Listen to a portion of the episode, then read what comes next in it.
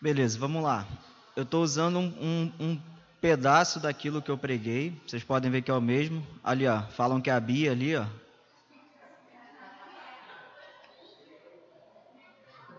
Mas não é. Parece, mas não é ela. Então, é, um, é basicamente aquilo tudo que eu preguei no domingo. Acho que estava todo mundo aqui. Só que tem algumas outras coisas que eu não tinha falado. Porque da, naquele domingo eu parecia o, o narrador do Jockey, né? Falei correndo. E aqui eu vou poder, é, não vou me ater muito no que eu já falei, mas em umas outras coisas. Primeira coisa importante, abra tua Bíblia em Mateus 24.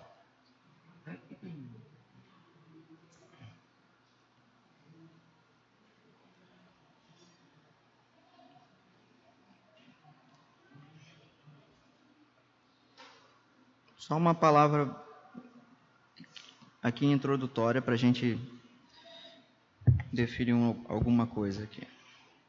Diz assim: Estando ele sentado no Monte das Oliveiras, seus discípulos aproximaram-se dele em particular, dizendo: Dize-nos quando estas coisas acontecerão e que sinal haverá da tua vinda e do fim do mundo. Só isso. Vocês precisam primeiro colocar uma coisa na cabeça de vocês, todos nós, né? Devemos procurar sinais? Essa é uma pergunta que alguns vão responder óbvio e outros vão responder não.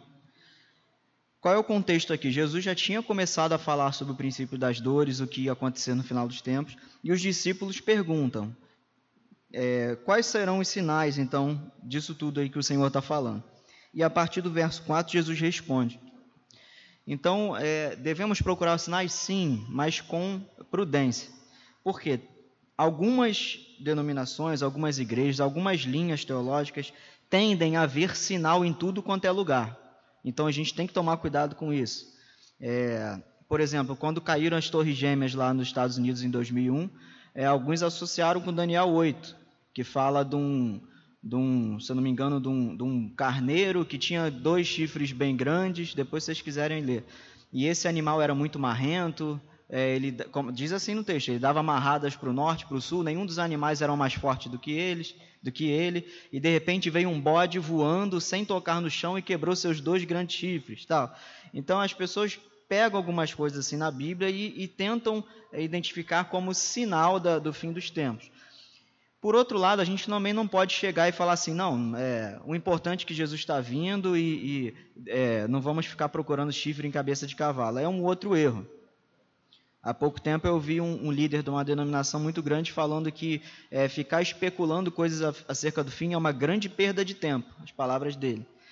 Não é uma grande perda de tempo porque é um assunto bíblico, e quando os discípulos perguntaram para o Senhor quais são os sinais, Jesus não falou para eles assim, ó, não procure porque isso é uma grande perda de tempo. Não, Jesus falou, esses são os sinais.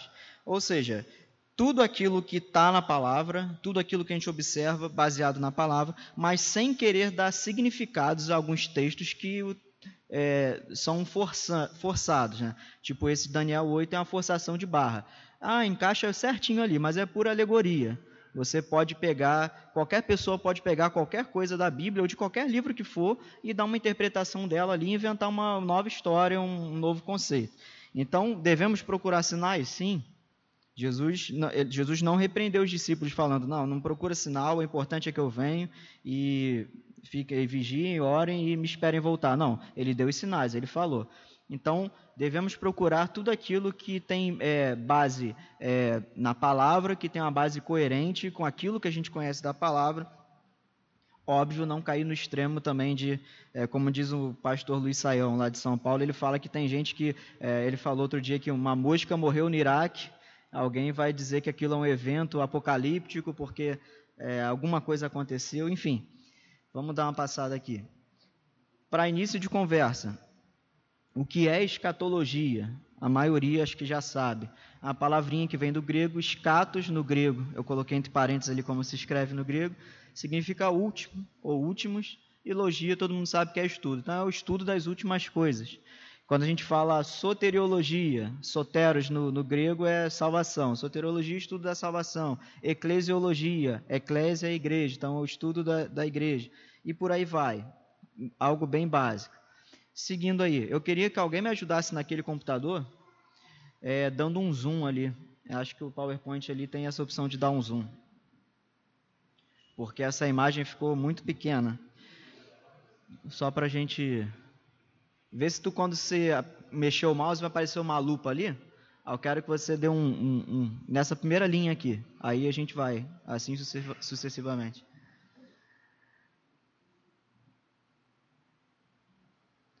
Sem clicar, senão ele passa. Não tem não a lupa? Beleza, eu vou ter que ler e depois eu mando a mensagem para vocês aí. Não dá, né? Então vou falando aqui, qualquer coisa eu, qualquer coisa eu vou eu mando isso aqui para vocês depois. Pode deixar aí. O que acontece? A gente tem quatro, ó, um, dois, três, quatro linhas teológicas que interpretam o Apocalipse, a escatologia. A gente tem o pós-milenismo, que é esse primeiro aqui. A gente tem o amilenismo, a gente tem o pré-milenismo histórico e a gente tem o pré-milenismo dispensacionalista. São quatro, é, digamos assim, escolas de interpretação da escatologia cristã e cada uma vai entender as coisas de uma forma. É, tem algumas diferenças, tem muitas similaridades, mas também tem algumas diferenças, em alguns casos gritantes. Para início de conversa, o que é pós-milenismo? Tu vê que todos eles têm a palavra milênio, né? Porque a, a, a interpretação escatológica ela meio que se baseia na questão do milênio, que está lá em Apocalipse 20, é, capítulo 20, verso 6, que fala do milênio. Alguns interpretam esse milênio de uma forma, outros de outra. É meio que o, o o, guia ali para se determinar o nome dessas escolas. Então, vamos lá, pós-milenismo. O que seria isso? Seria uma ideia de que a, os eventos do final dos tempos, o fim dos tempos, a, a vinda de Jesus, enfim, tudo acontece depois do milênio. Por isso que é pós-milenista. Então, o pessoal dessa linha teológica, e que praticamente não existe hoje, ela foi muito forte no século XVIII, mas meio que deu uma cessada, eles entendem que nós, era da igreja hoje aqui, nós vivemos no milênio e que o mundo se tornaria. Conseguiu? Beleza. Hã? Tá, tá bom. Então tu fica aí, Márcio eles entendem que nós estamos vivendo o milênio e que o mundo se tornaria cristão. Porque se você for ler o texto do milênio, fala que Jesus vai reinar sobre todas as terras, sobre todos os reinos, e que ele vai, ele vai governar o planeta e haverá paz, um, mil anos de paz. Eles entendem que é, o mundo todo vai se tornar cristão. Bom, até hoje o mundo todo não se tornou cristão, né? Então, é meio complicado. Amilenismo. Todo mundo sabe que esse prefixo a ele tem um sentido de negação, correto? Só que esse é um termo aí que não favorece entendimento. Porque amilenismo você poderia entender que é a significa não, então não milênio. Então não existe milênio. Só que não é isso. Os amilenistas, e que são a maioria dos, dos reformados, dos calvinistas, enfim, presbiterianos, batistas reformados, são a maioria absoluta dentro da teologia formada, aquilo que a nossa igreja é, propõe, a maioria deles são amilenistas, ou seja, é, não é que eles não acreditam no milênio, eles, eles acreditam que existe um milênio, mas esse milênio é de uma natureza espiritual, não é um milênio físico e não é um milênio literal, ou seja, não são mil anos literais, é, por exemplo, eles, eles entendem que quando Jesus veio, morreu, ressuscitou, foi inaugurada a era da igreja. Então começou-se o milênio. Esse milênio ele não é mil anos exatos, é uma linguagem figurativa da Bíblia. É, esse reino de Jesus ele não é literal nem físico, como a Bíblia fala. É, eles interpretam isso de uma forma espiritual. O amilenismo ele tem a característica de dar contornos é, espirituais para todos os eventos ou quase todos do fim do, dos tempos. É, a questão do milênio, o reinado de Jesus é espiritual. Quando fala que ele reinaria sobre o trono de Davi, é, eles entendem isso de, de uma forma espiritual. É, enfim, outras coisas eles, eles entendem de forma literal. Aí vem o pré-milenismo histórico, ou seja, que é, todos esses fatos do, do, do, fim dos tempos aí, eles vêm antes do milênio, por isso que é pré. E é por que, que é histórico? Porque essa foi, essa foi a primeira interpretação escatológica da história da igreja. É, quando acabou ali, Jesus morreu, ressuscitou, vieram os discípulos, vieram os apóstolos, até João ali, ano 98, 100, um pouco daquilo, depois daquilo ali, quando a igreja foi caminhando, é, a maioria absoluta dos, dos apóstolos, é, ali os que sobraram, né? Um pouco depois João morreu, mas os que vieram ali da segunda geração ali, os, os, bispos, os pastores, os líderes, enfim, os pais da igreja, que a gente gosta de chamar, todos eles eram pré-milenistas históricos. É, na verdade, não se tinha o histórico na época, né? a gente fala histórico hoje para se remeter a isso. Mas eles eram pré-milenistas, eles acreditavam num milênio literal e num milênio é, literal, mil anos, exatos mil anos, e não de uma ordem espiritual, mas de uma ordem natural e física. Ou seja, eles entendiam em que, numa determinada época, Jesus ia descer dos céus, ele ia salvar o seu povo e ele, ia, ele iria inaugurar ou irá né, inaugurar na terra, de uma forma física, visível, é, um reino milenar que vai durar exatamente mil anos, e Jesus vai governar esse planeta aqui que a gente vê, é, tudo físico, físico é, mesmo a natureza desse milênio. E depois veio o pré-milenismo dispensacionalista. Essa última categoria, vocês podem ver que ela, ela se comunica só ali no final com o outro, mas eu vou explicar. Isso aí veio no século XIX, é, praticamente nasceu no berço do pentecostalismo e é a teologia da maioria das igrejas pentecostais, Assembleia de Deus, Quadrangular, Wesleyana, é, é, Metodista Wesleyana e algumas outras. Há alguns batistas também. É, a maioria deles são pré-milenistas dispensacionalistas. Por que dispensacionalistas? Porque eles acreditam nas dispensações. As dispensações são, é, digamos que, eventos são é, lacunas de eventos que vão ocorrendo. Né? É, imagina um filme, tem a parte 1, parte 2, parte 3, parte 4. Então, nesse filme aí do fim dos tempos, vem uma, ocorre um grande evento, daqui a pouco ocorre um outro grande evento. Eles têm uma característica de é, interpretarem que a restauração de Israel ela é, é como se Deus colocasse Israel de novo no, no, no topo assim da, da, da relação dele com o mundo que algumas coisas seriam restauradas, né? como a gente fala, a economia judaica seria restaurada, sacrifícios, ofertas e tal. É, eles acreditam, é, praticamente é, é, o nosso imaginário comum aqui, acho que a maioria de nós, nós crescemos nisso aqui. É, por exemplo, vou falar que você vai concordar comigo. É, Jesus vem num arrebatamento que as pessoas somem, ninguém vê, as pessoas sumiram, ninguém viu. Aí quem não foi ficou para repescagem, né? Aí tem sete anos, tem sete anos. Aí desses sete anos, três anos e meio de paz, aí três anos e meio de, de, de uma perseguição. Aí Jesus volta de novo e salva aqueles que ficaram fiéis, né? Durante esse período. Esse, esse aqui é o imaginário praticamente de nós evangélicos brasileiros, porque nós fomos muito influenciados por isso. No entanto, essa interpretação ela, é, ela tem muitos problemas, porque é uma, uma interpretação ultraliteral, ela, é, ela dá umas viajadas assim, em algumas coisas, e não responde algumas perguntas é, com, com, uma interpretação bíblica mais coerente. É, eu, como não sou de ficar em cima do muro, eu, quando eu tive assim meus primeiros passos na teologia, até quando eu me formei, eu não pensava muito em escatologia. E eu acho que isso aqui é, não é uma acusação, não, mas é uma constatação. A maioria do, da, dos teólogos reformados, eles não falam muito escatologia. Dificilmente você vai ver esses grandes nomes, não estou falando mal, mas uh, dificilmente você vai ver eles falando sobre escatologia. Raro. É, a escatologia é um pouquinho patinho feio, assim, as pessoas não falam muito e eles são amilenistas, e eu, como vim dessa escola, eu, eu mesmo falava, eu falei aqui quando a gente teve aula aqui naquele curso, algumas vezes eu falei, olha, eu sou amilenista por osmose, porque não é um assunto que eu estudo muito, não é um assunto que eu tenho muito interesse em, em estudar a fundo, e é, por uma questão de coerência ali com, com, com um modelo teológico, mas eu não me fecho em nada. E de um tempo para cá estudando, eu percebi que lendo a Bíblia e olhando os textos eu me encaixo mais nessa galera aqui. Então, os pré-milenistas históricos dentro do contexto reformado, eles são uma, um grupo muito pequeno. É, aqui, de alguns pregadores famosos, nós temos o pastor Luiz Saião, em São Paulo, que é um teólogo reformado, ele é pré-milenista histórico. O doutor Russell Shedd, que faleceu há pouco tempo, ele era pré-milenista histórico, e a gente tem mais alguns outros gringos aqui, tem brasileiro assim também, mas assim, dos mais famosos, assim, acho que só o Dr. Shed e o pastor Luiz Saião assim, são os mais conhecidos, né? E o resto da galera reformada é milenista. O pessoal pentecostal geralmente é dispensacionalista.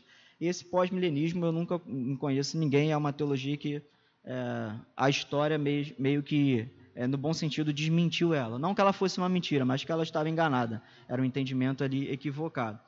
Beleza, agora aqui uma comparação entre as linhas. Hermenêutica, ou seja, a forma com que se, se interpreta a Bíblia. Hermenêutica é, é, é o estudo da interpretação bíblica. Como os pós-milenistas interpretam a Bíblia?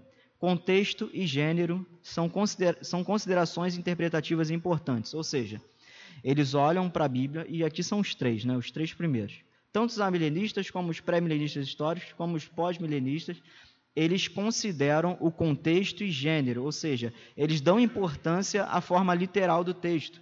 Eles falam que isso é importante, ou seja, o que o texto quer dizer no aqui uma, um trocadilho no português bem claro, ali no caso no grego bem claro, o que ele quer dizer, o contexto da língua grega, é, o contexto bíblico, ele é importante. Para quê? Para você não olhar para o texto e dar interpretações é, muito alegóricas. Por outro lado, como eu falei, é que os dispensacionalistas eles são ultraliteralistas. Por quê? É uma forte inclinação, inclinação ao literalismo. O que, é que eu quero dizer com isso? Esse primeiro grupo de três, eles dão consideração para o texto, eles interpretam literalmente, mas eles percebem que tem determinadas coisas que são figuras de linguagem e que são simbolismos. Se você ler o Apocalipse, você vai ver que é cheio de simbolismo. E vi uma besta com três cabeças e dez chifres, e cada um tinha dez diademas, e um tinha a cara de um tigre, outro tinha a cara do leão. Beleza, se você for interpretar isso literalmente, é literalmente um, um bicho daquele ali né, que está descrito. Mas aquilo ali é uma figura de linguagem, é um simbolismo. Então, é, a dificuldade é você ler, entender, interpretar e saber o que é 100% literal e aquilo que é literal e aquilo que não é tão literal assim. Deu para entender? Sobre o segundo assunto, a segunda vinda. Detalhe: o que é segunda vinda? É quando Jesus vai voltar, certo? A primeira vinda ele veio é, como servo sofredor, na segunda vinda ele vem como o juiz, né? Então, os pós e os amilenistas, eles acreditam que essa segunda vinda de Cristo corre depois do milênio. Essa vinda inicia uma ressurreição geral, o julgamento de todos os homens, o estado eterno para os crentes e descrentes. Ou seja, esse pessoal aqui acredita que, como um acredita que o, o, vivemos no milênio até o mundo se tornar cristão, e o outro pessoal acredita e o outro pessoal acredita que nós estamos vivendo no milênio de, de uma ordem espiritual, ou seja, quando acaba esse milênio é que vem a, a, vinda de Cristo. E os dois entendem que assim, Jesus vem, ele salva a igreja, julga todas as coisas, vamos para o céu, acabou. Não tem mais desdobramento nenhum, é simples assim. Jesus vem e consuma todas as coisas. Os pré-milenistas históricos, eles acreditam que a segunda, de, segunda vinda de Cristo ocorre antes do milênio, por isso que é pré. E a galera dispensacionalista, Cristo vem em um arrebatamento, que é oculto, segundo eles, e depois novamente, aqui está escrito errado, tá? Desconsidera aí. E depois novamente, após uma tribulação de sete anos para estabelecer um reino terreno. Ou seja, a diferença entre esses dois, que são pré, é que um acredita que Jesus vem antes do milênio e o outro acredita que ele vem duas vezes antes do milênio, certo? Até aí tranquilo?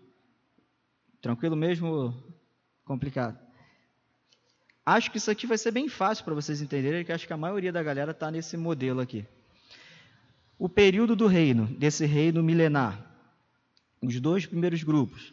O reino de Deus é uma realidade terrena presente que começou com o primeiro advento de Cristo. Ou seja, quando Jesus veio, é, propiciou a ira de Deus, vamos, colocar assim, fundou a igreja, começou o milênio, a gente está vendo esse milênio os pré-milenistas históricos. Há uma realidade presente para o reino, mas esse vai dar espaço para um cumprimento futuro de mil anos. Ou seja, é óbvio que Jesus instaurou o reino de Deus na vinda dele, só que esse reino, hoje, ele é de uma natureza espiritual, sim, mas, segundo o que a palavra diz, ainda haverá o cumprimento de um, desse reino de uma forma plena, não somente espiritual, mas também física, e é, mil anos literais.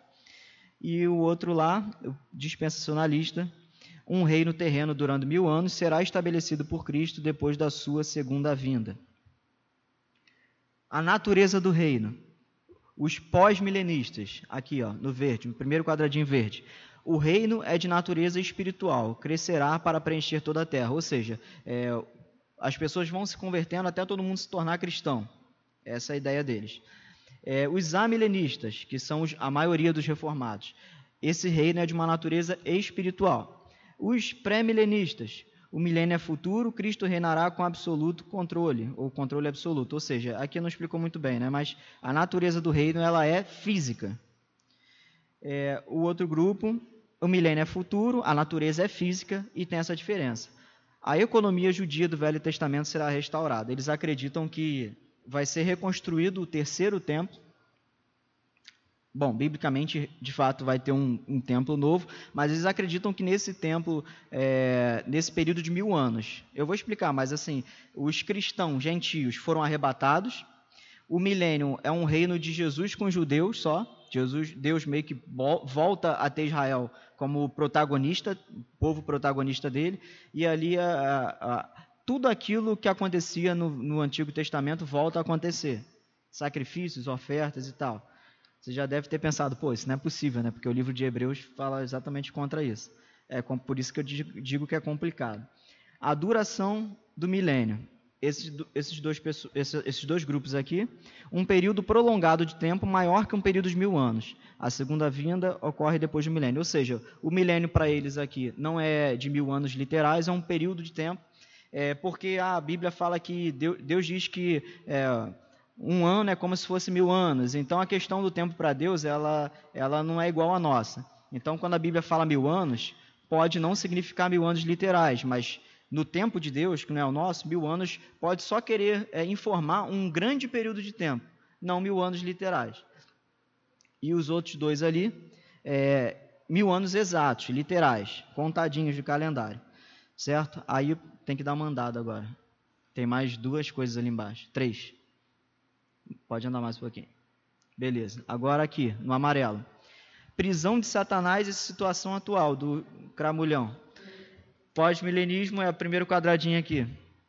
Na morte e ressurreição de Cristo, Satanás foi limitado em relação à sua habilidade de enganar as nações e evitar que elas ouçam é, ouvir a, a, verdade sobre Deus. Os, na verdade, os dois grupos pensam assim. Ou seja, Satanás é, ele não está preso, mas o poder do Espírito Santo de Deus refreia as, as ações dele. O outro grupo, a segunda vinda futura de Cristo fará com que Satanás seja preso por mil anos. Ele não está preso agora, mas comanda o reino desse mundo.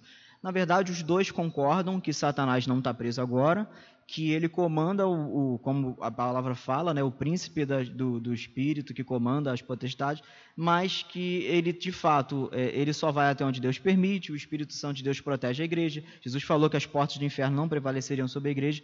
Então é, ele age mas de uma forma refriada. Ou seja, se Deus não, não, não tivesse presente aqui, isso aqui ia estar muito pior, trocando em miúdos.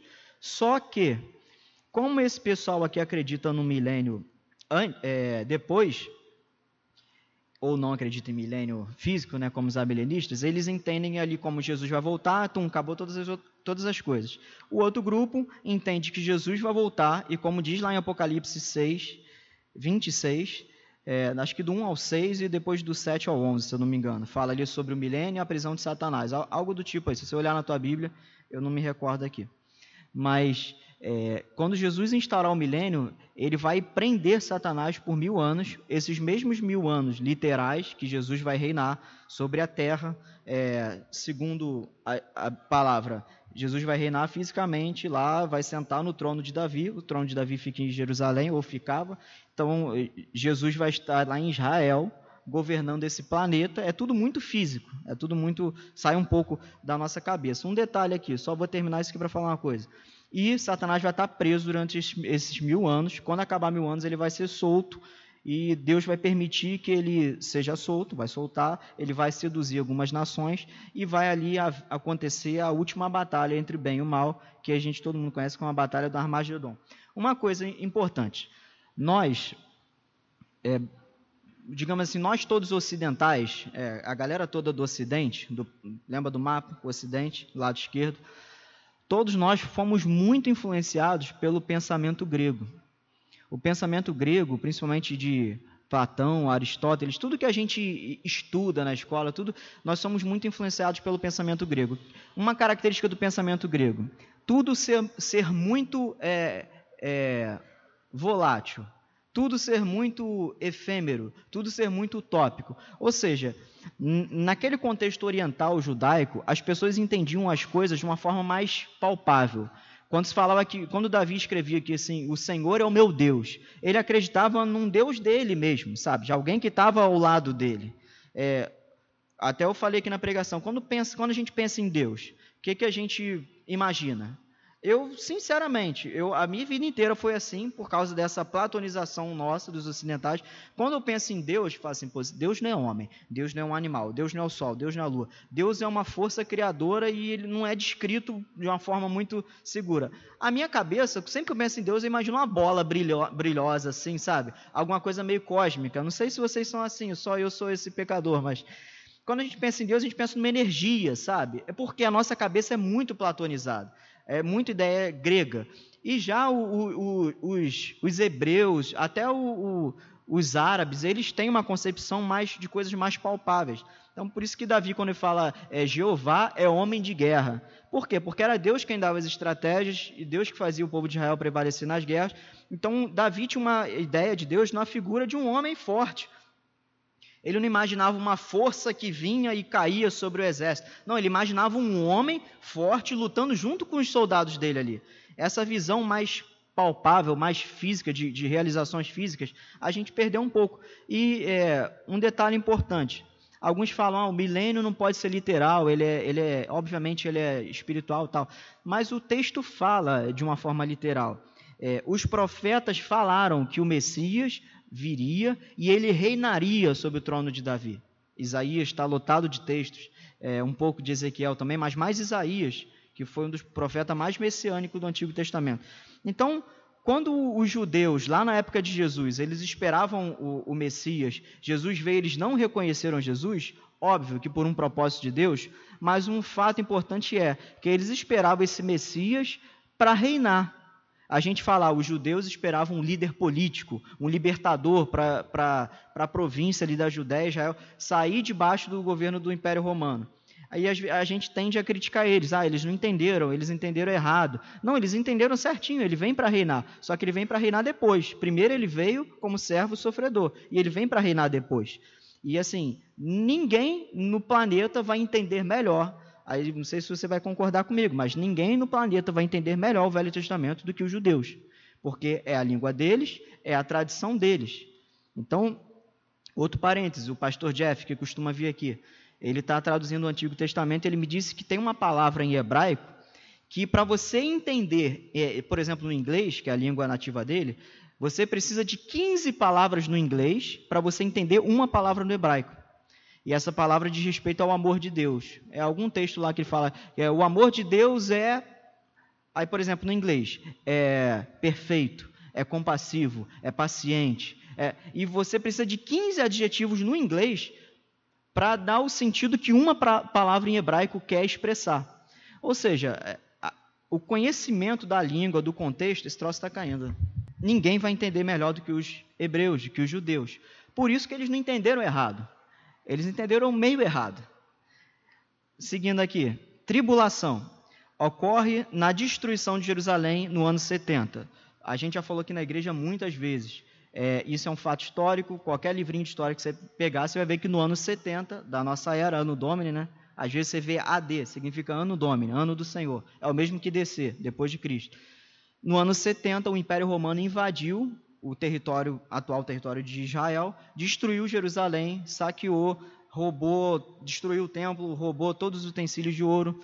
Eu também comentei aqui na pregação que lá em Roma, hoje, no Museu de Roma, tem um quadro do exército romano carregando a menorá, que é aquele candelabro de sete chamas, que era um dos símbolos do, do, do judaísmo. Ainda é, né?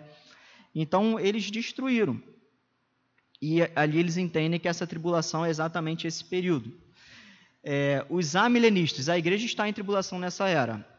Se você procurar para ver, por exemplo, aquele site Portas Abertas ou qualquer outra instituição missionária, você vai ver que tem cristão sendo morto a rodo aí, mundo afora. Isso não deixa de ser uma verdade.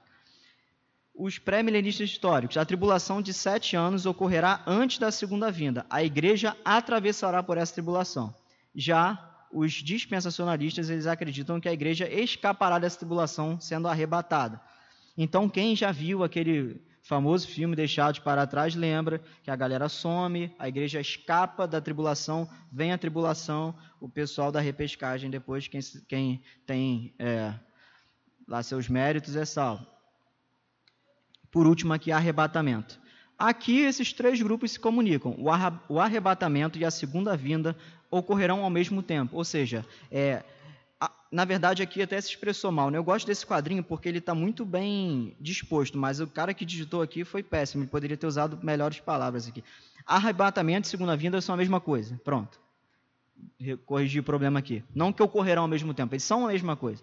O mesmo fato. Jesus via arrebatar a igreja e Jesus voltar é a mesma coisa. São dois termos sinônimos. E o último, o último grupo lá, o arrebatamento ocorrerá sete anos antes da vinda de Cristo, que eu acabei de falar. A igreja escapa dessa tribulação, sete anos depois Jesus volta de novo. É como se Jesus tivesse vindo três vezes. Ele veio como se fez servo, habitou entre nós, tal. Aí ele vem de novo, é, arrebata a igreja de uma forma secreta, ninguém vê. Já viu no filme, né? O piloto do avião some, o cara que está dirigindo o ônibus fica só a roupa e o ônibus fica desgovernado. Tem os corinhos dos anos 90, né? É, sobre isso. E, basicamente, isso aqui eu expliquei já as quatro linhas, os principais eventos. Aí pode sair do Zoom aí. Duas coisas importantes que eu preciso falar. É, pode sair do Zoom para ir para o próximo. Aí eu já passo aqui já. Oi? Entendi. Ah, é só passar? Beleza. Então volta. Não quero passar ainda. É, duas coisas importantes as profecias bíblicas elas têm um, um, um, uma abordagem um pouco diferente. Profecia, o que, que a gente entende? É, no ano, é, Deus chega e fala com o profeta: ó, no ano tal vai acontecer isso, isso, isso, isso, isso, isso. Beleza. Aquilo ali acontece.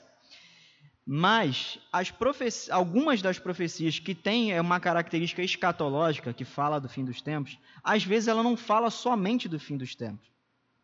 É como se o profeta olhasse. É, eu estou olhando nessa reta. Eu vejo simultaneamente aqui todos vocês, mas assim, uma reta. Eu vejo o pastor Daniel, eu vejo o Dudu, eu vejo a Cláudia, eu vejo o Guilherme. É como se o profeta ele enviasse uma mensagem que falasse um pouquinho para cá, um pouquinho para cá, um pouquinho para lá e um pouquinho lá para o final. Deu para sacar?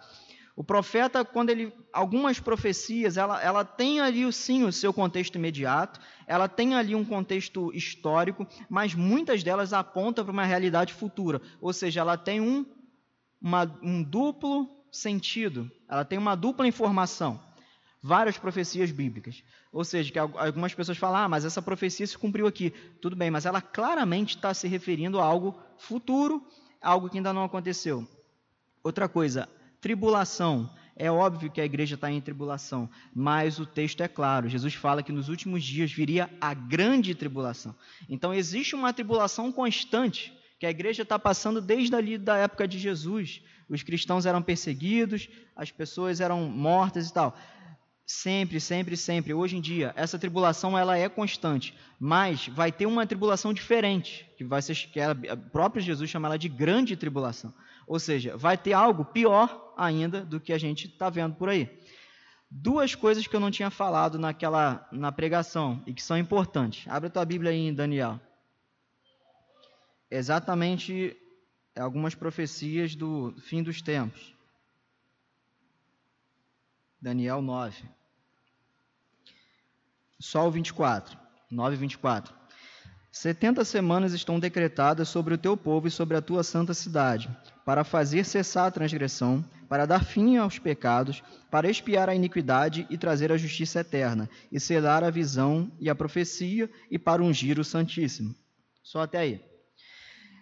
Isso aqui Daniel recebeu do anjo Gabriel, essa mensagem da parte de Deus, falando de 70 semanas você pode perceber nesse versículo 24 que ele está falando de, um algo, de algo futuro, não somente algo futuro, mas ele está falando do fim dos tempos. Porque ele está falando sobre.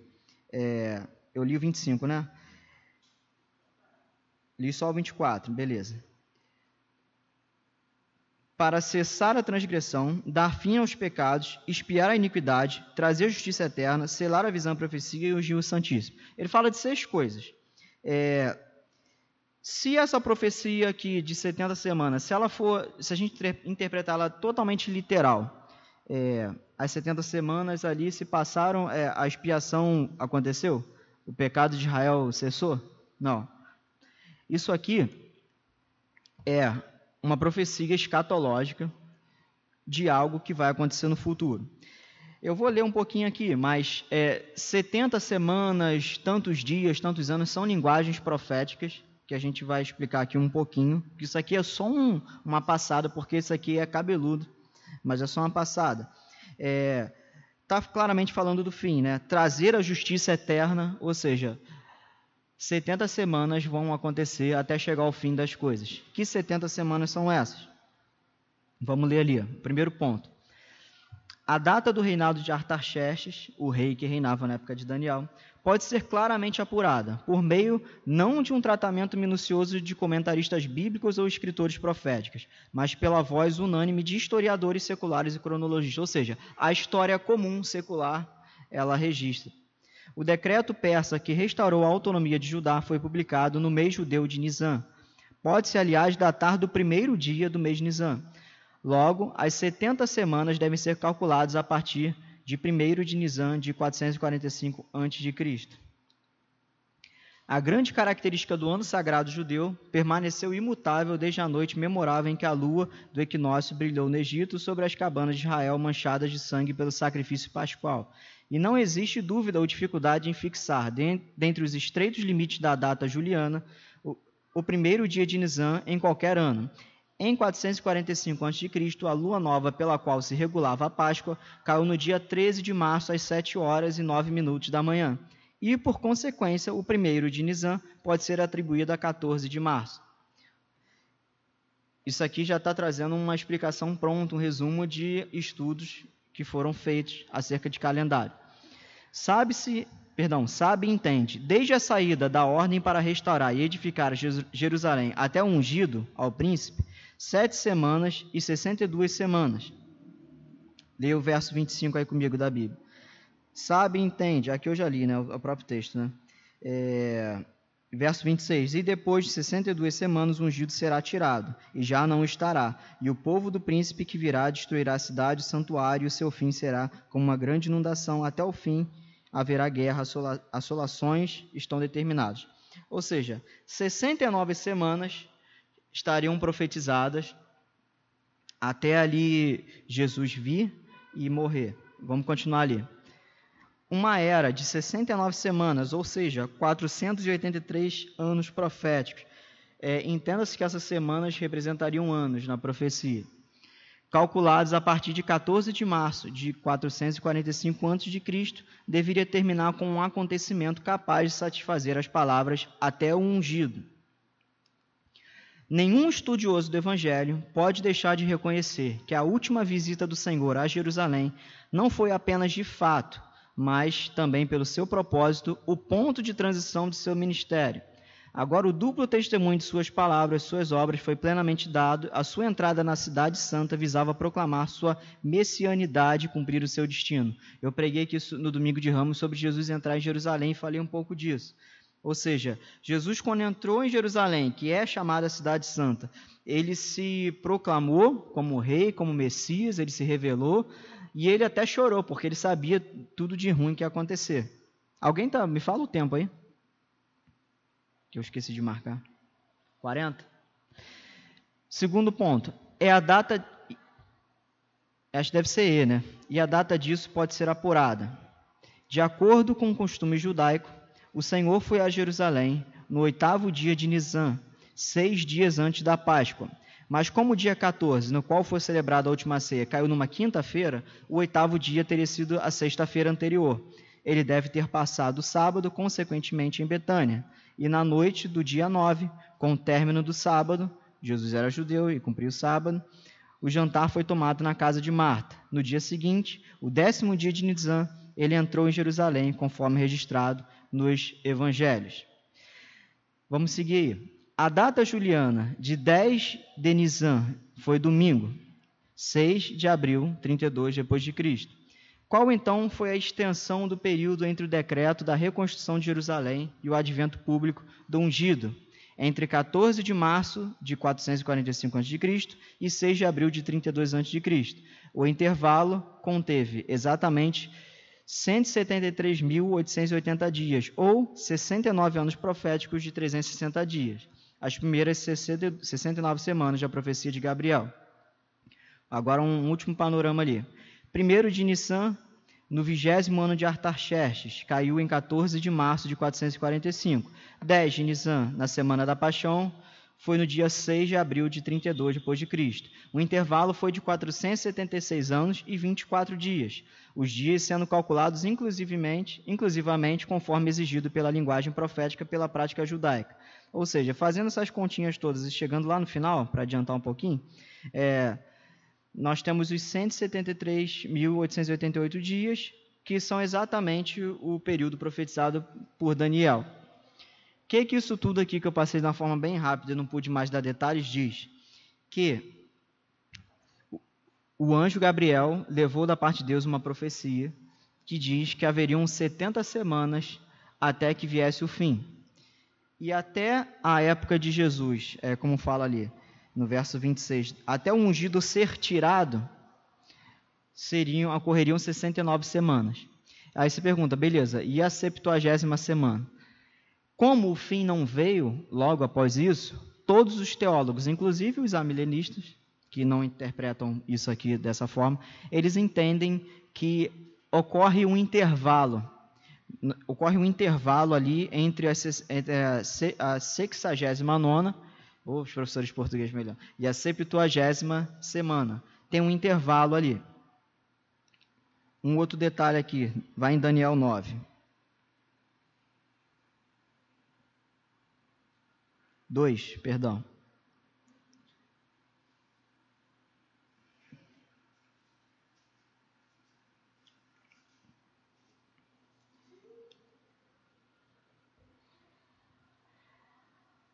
Os reinos do mundo, o que, que, é isso?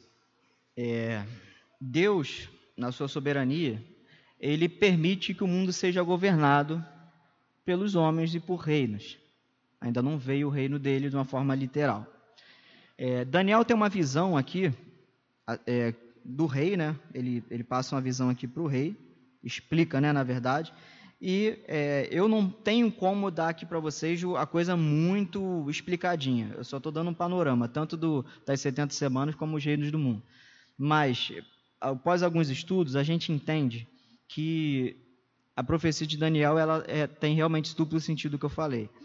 Daniel tinha uma mensagem ali para falar do rei, da época dele, mas também ela tinha um sentido escatológico.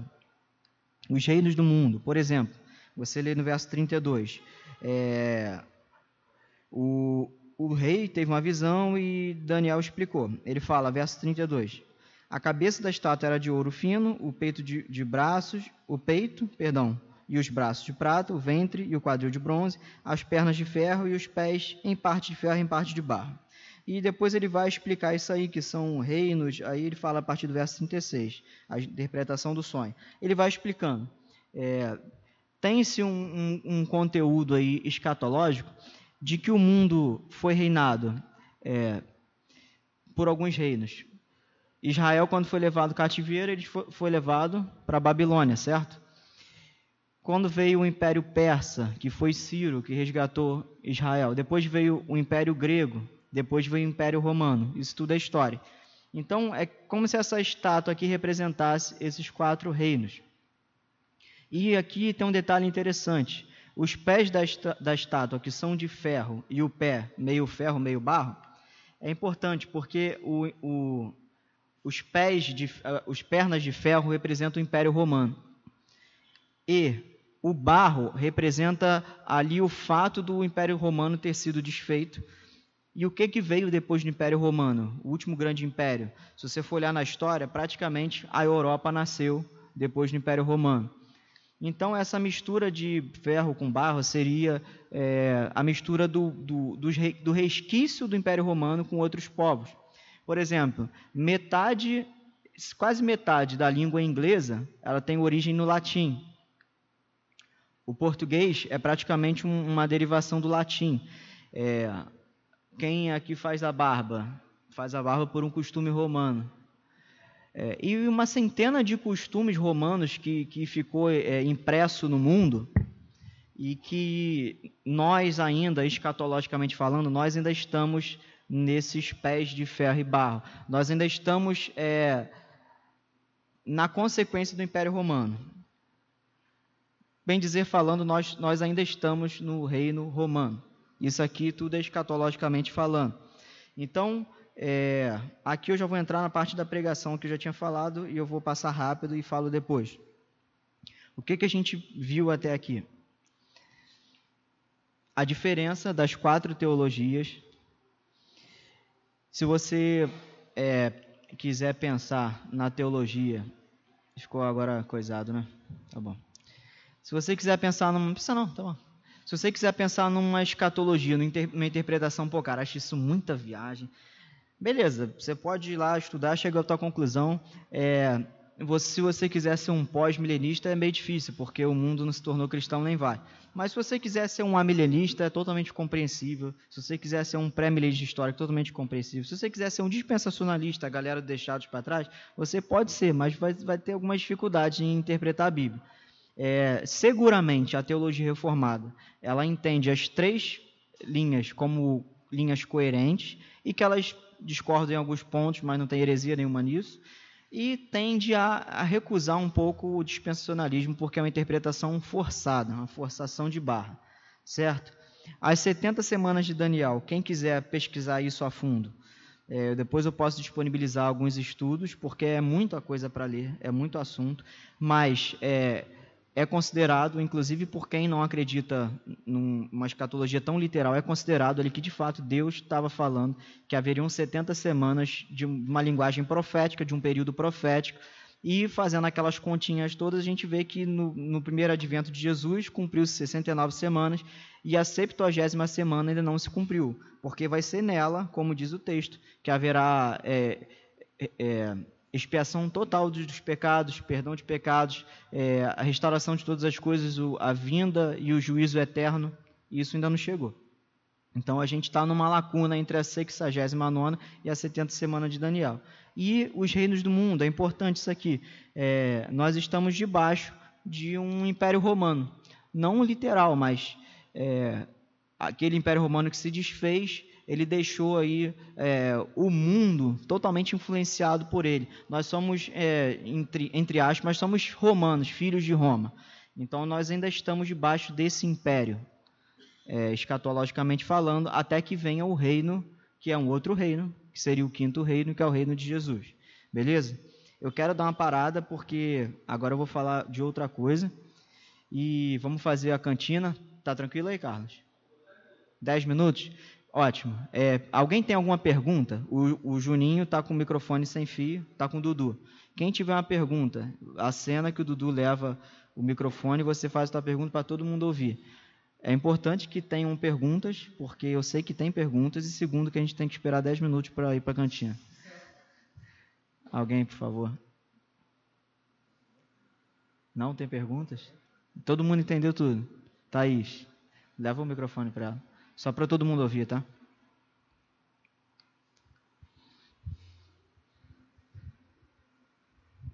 Assim, oi, meu nome é Thaís, eu sou da comunidade é cristã. É, então, é, você não acredita no arrebatamento de Cristo? Eu? É, você, pelo que você falou, você não acredita então que Jesus vem e vai arrebatar a sua igreja. Então, todas as linhas acreditam no arrebatamento, todas elas. Só que os pós-milenistas, os amilenistas e os pré-milenistas históricos, linha que eu ando defendendo, nós três acreditamos no arrebatamento, mas que ele vai ser visível, a palavra fala que todo olho verá, que ele vai descer dos céus e todo mundo vai ver. Aí pergunta, eu até vi um cara perguntando, mas como é que vai ser isso? Aí o pastor Luiz Saião respondeu, olha, eu tenho dois entendimentos sobre isso. A Bíblia fala que todo mundo vai ver. Não vai ser esse arrebatamento. O que eu não concordo é com o arrebatamento em secreto, que o dispensacionalismo, o pessoal deixado para trás, eles, eles entendem. É, vai acontecer, só que vai ser visível, todo mundo vai ver. Isso a Bíblia chama de, no grego de parousia, é o, a grande comissão celestial vindo buscar a igreja. Todo olho verá. Como todo olho verá se o mundo, né, eu não sou um terraplanista, o mundo é um globo, como as pessoas vão ver, todo, todos os planetas, como um cara no Japão e um cara no Brasil vão ver ao mesmo tempo? Fácil. Duas opções. Por um milagre de Deus, Deus pode fazer alguma coisa de uma forma que todo olho veja. Segundo, qualquer coisa hoje, você fez uma transmissão, em dois minutos o cara em Taiwan está vendo aqui a SECAD pregando a palavra de Deus. Então, assim, eu acredito sim no arrebatamento. Arrebatamento segundo a vinda de Cristo, de Cristo. É, são sinônimos, são dois nomes para uma mesma coisa, que é Jesus voltando e salvando, arrebatando a igreja. Arrebatando, levando, enfim, trasladando, seja o nome que for, é tudo sinônimo. Eu acredito sim, todos, todos, todo mundo acredita. Só que uns acreditam que isso vai ser visível, como a palavra fala, e os dispensacionalistas, que é a galera, eu estou falando deixados para trás porque é uma referência, acho que para a maioria, não estou implicando não, é uma referência. Então, é, eles acreditam que vai ser em secreto, só que você não vê em lugar nenhum da Bíblia falando que a volta de Jesus vai acontecer em secreto. Pelo contrário, todo olho verá e toda língua confessará.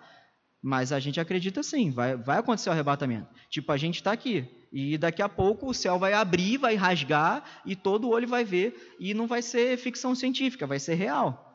É como eu falei, a nossa cabeça está muito no, no, é, no, tudo muito vago. Por exemplo, céu. Se fala em céu, as pessoas lembram logo daquela novela, A Viagem. Lembra da Viagem? Era um gramado verde bonito, todo mundo de branco, andando lá. Irmão Márcio, a gente flutuando como se fossem nuvenzinhas brancas. Não, não vai ser essa coisa utópica. Vai ser literal, vai ser física, vai ser nós aqui, do jeito que nós somos, só que vamos estar, é, e eu já entendo biblicamente, e acho que tanto os amilenistas como os pré-milenistas entendem que o céu vai ser nada mais, nada menos que essa terra aqui, só que restaurada. Deus criou lá no início tudo perfeito, o pecado veio e destruiu. E a, o, o, a, consumação de todas as coisas, nada mais, nada menos é do que a restauração de tudo. Vai voltar ao que era lá no Éden. Nós vamos morar nesse planeta perfeito, sem a mácula do pecado, que o pecado ele atrapalhou tanto nós como o planeta, as catástrofes, o comportamento até dos animais, ele foi influenciado pelo pecado. É, tanto que a Bíblia fala que no novos céus e nova terra os animais não serão mais carnívoros, serão todos se alimentarão de plantas. Então é, fala que o leão vai pastar junto com, com a ovelha. Então essa coisa do, do derramamento de sangue é uma coisa em função do pecado e eu não sou vegano e não estou falando para ninguém ser vegano. Aí teria uma outra explicação, que Deus manda depois comer dos animais, né? Então, no, nos ritos. Então, é, é, as coisas são mais físicas do que a gente imagina, sabe? E vai ser físico acredito no arrebatamento, os pré-milenistas, os amilenistas, todo mundo acredita no arrebatamento, do jeito que a gente entende mesmo, que é Jesus vindo, todo mundo vendo, o céu vai se desenrolar, vai abrir aqui, vai vir ele no seu cavalo branco, como o Apocalipse fala, com seus olhos como chama de fogo, com seu manto branco, e os anjos vindo, e a igreja vai subir, e vai ter morto ressuscitando, vai sair da terra, isso é físico, a terra vai abrir, e vai sair os mortos, os cristãos, e nós vamos ao céu junto com Jesus, e vamos nos encontrar com ele nos ares, como a palavra fala, e vamos simultaneamente descer e reinar com ele, literalmente, conforme eu entendo, é, nesse planeta por mil anos, Satanás preso, Satanás foi solto. Os incrédulos ressuscitam para o julgamento final.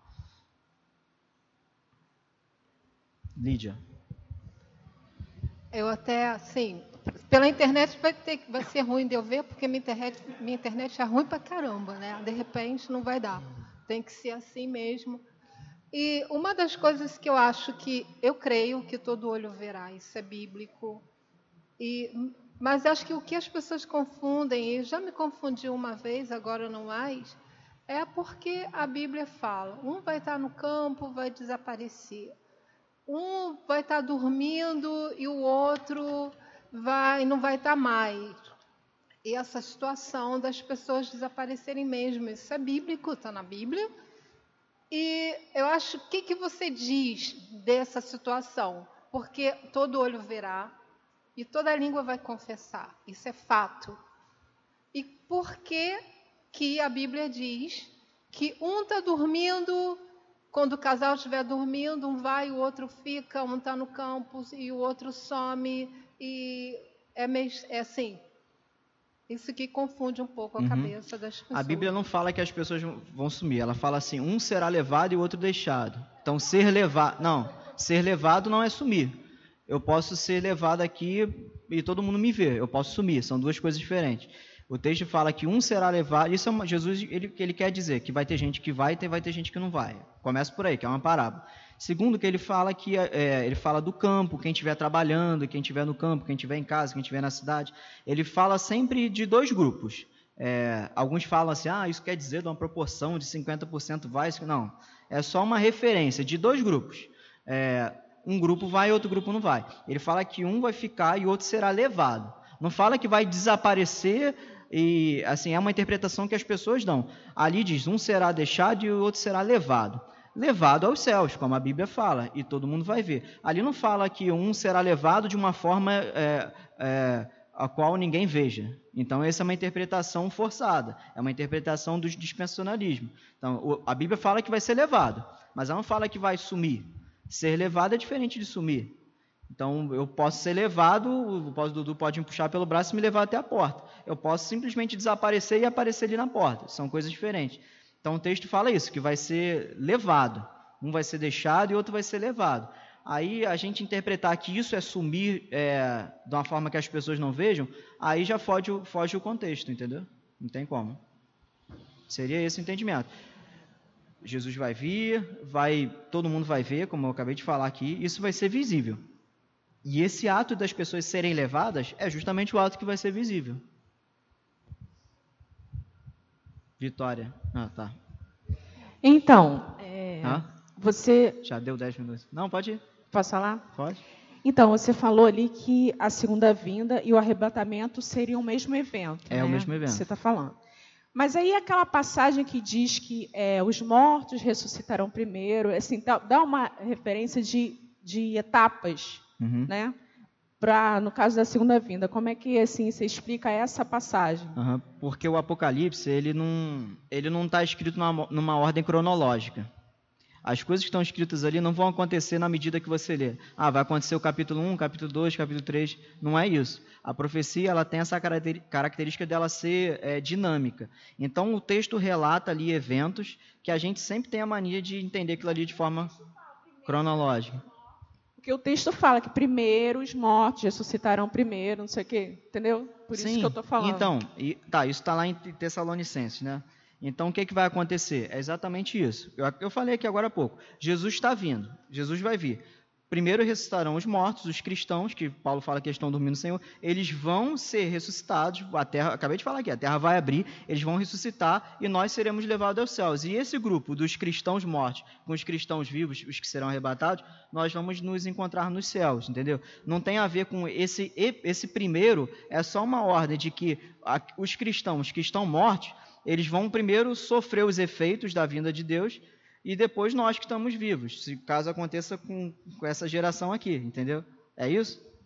Então é isso. É primeiro, fala assim que primeiro é, os que estão mortos vão ressuscitar, os que estiverem vivos serão levados juntos. Então aí esses dois grupos vão formar esse único grupo que vai reinar com Jesus por mil anos. Seria isso. A palavra primeiro ali, ela só quer expressar isso aí. Não que Jesus venha, faça uma coisa e depois outra, num outro episódio. É tudo o mesmo episódio. Só que dentro do mesmo, do mesmo episódio vai ter o ponto 1, ponto 2. Isso aqui vem primeiro, isso aqui depois. Tem a confusão, é. É, isso aí é um problema de interpretação. Da Lídia.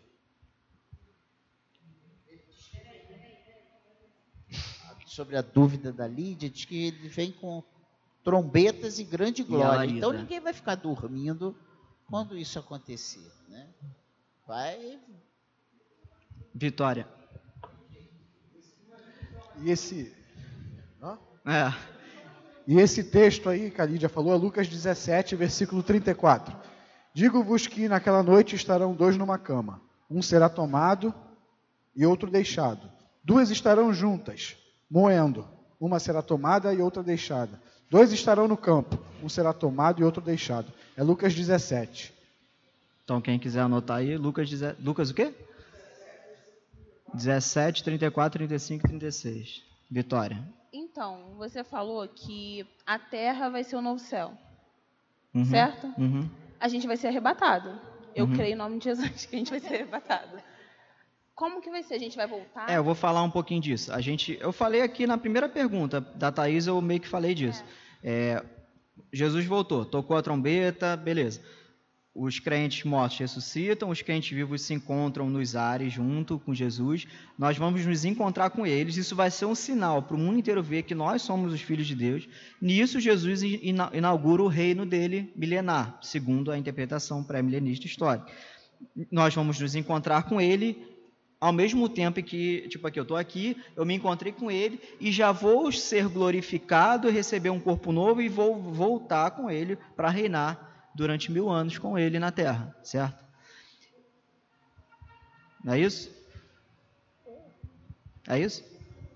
É porque você, tipo assim, você pensou de subir e para o céu e depois vai descer. É, é porque a ideia é de que como isso vai acontecer simultaneamente, ressurreição dos crentes mortos, é, transformação dos crentes vivos, Jesus vindo, encontro nos ares, inauguração do reino milenar, é tudo uma coisa só. Dudu, até mais uma pergunta ali. Assim, ali o pré-milenismo. Ah, perdão. O último, você falou o que. O dispensacionalista. É. Ah. Vai ter o arrebatamento e quem ficou vai ficar sete anos na sofrendo. opinião, no entendimento é, deles. Isso. Eles entendem que Jesus vai voltar, não vai ser visível, as pessoas vão sumir, os crentes vão sumir. Sumiu, eu estou aqui do teu lado, pum, eu sumi. Aí quem não foi, espero que você vá, vai ficar vai ficar na terra. Aí, vai, aí sim vem a grande tribulação. Eles acreditam que a igreja não, não vai passar pela tribulação, uhum. o que nem é bíblico. Jesus fala que depois da tribulação e então virá o fim. Jesus fala. Então é um, um erro hermenêutico bem básico. Mas, segundo eles, nisso começa a grande tribulação. E dentro dessa grande tribulação vai ter três anos e meio de paz e três anos e meio de perseguição. E eles vão ter uma segunda chance. Quem ali é, segundo eles, bem lembrado, o espírito não vai estar aqui, vai ser totalmente por obras, o negócio é pelagiano mesmo. Vai ser por obras, por, por mérito, por esforço, a pessoa ali que, que fizer por onde vai, vai ganhar a segunda chance. Então, aí até eu já entendi. Só que a Terra é, vai ser. Poxa, eu vou ficar cega. A Terra vai ser o novo, ainda vai ser o novo céu? Não. Então a Terra vai continuar. É, a gente ah. vai estar, tá, a gente vai estar tá nesse momento num céu, segundo eles, Sim. guardados com Cristo. Mas na verdade eles não entendem céu dessa forma que eu falei. Eles entendem de um algo espiritual mesmo. Ah, entendi. A graminha.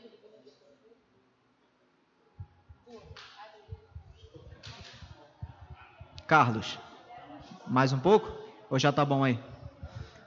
Quem vai perguntar, Meg? Então, seguindo aqui a pergunta da Vitória, é, o que seria exatamente esse milenismo? Porque eu entendi que para uns vai ser é, corresponde à eternidade ou não? É um não. tempo determinado? Não, todos eles acreditam que o milênio é um período, não tem a ver com a eternidade, tem a ver com um período de tempo em que o, Jesus vai reinar. Ele vai reinar sobre o mundo. Só que uns acreditam que esse período de tempo não é mil anos literais, ou seja, não são exatamente mil anos, é só uma figura de linguagem, uma forma é, alegórica de querer dizer um grande período de tempo. Tipo assim, é, a gente usa isso na figura de linguagem. Ah, quem foi na. Ah, pô, foi teu aniversário e tal, quem foi? Ah, foi todo mundo. Foi o mundo inteiro foi no teu aniversário? Não, é uma figura de linguagem. Então é, vai vir um milênio, tipo assim, ó, mil anos, é um grande espaço de tempo. Não literalmente mil anos. Outros entendem que isso é literal, só que ainda não vai ser eternidade. Vai ser um período, quem entende de forma literal, entende que vai ser um período de exatos mil anos, contadinhos no calendário, que Jesus vai reinar aqui na terra, assentado no trono de Davi em Jerusalém, Israel. E vai, esses mil anos vai ser um reino de paz, que Jesus vai reinar com os seus eleitos. Nós vamos governar sobre todas as nações e Satanás vai estar preso. Quando acabar isso, vem os desdobramentos finais. Ainda não é eternidade, é um período de mil anos, que uns acreditam ser mil anos exatos e outros acreditam que é só uma figura de linguagem para expressar um grande período de tempo. Entendeu? Então, e esse novos céus e nova terra se refere a essa terra? Sim, se referia à nossa terra aqui. A Bíblia fala que vai vir, vai descer do céu a Nova Jerusalém e tal. Eu posso explicar isso numa outra ocasião. Eu nem trouxe isso aqui hoje, que é um negócio um pouco mais complicado.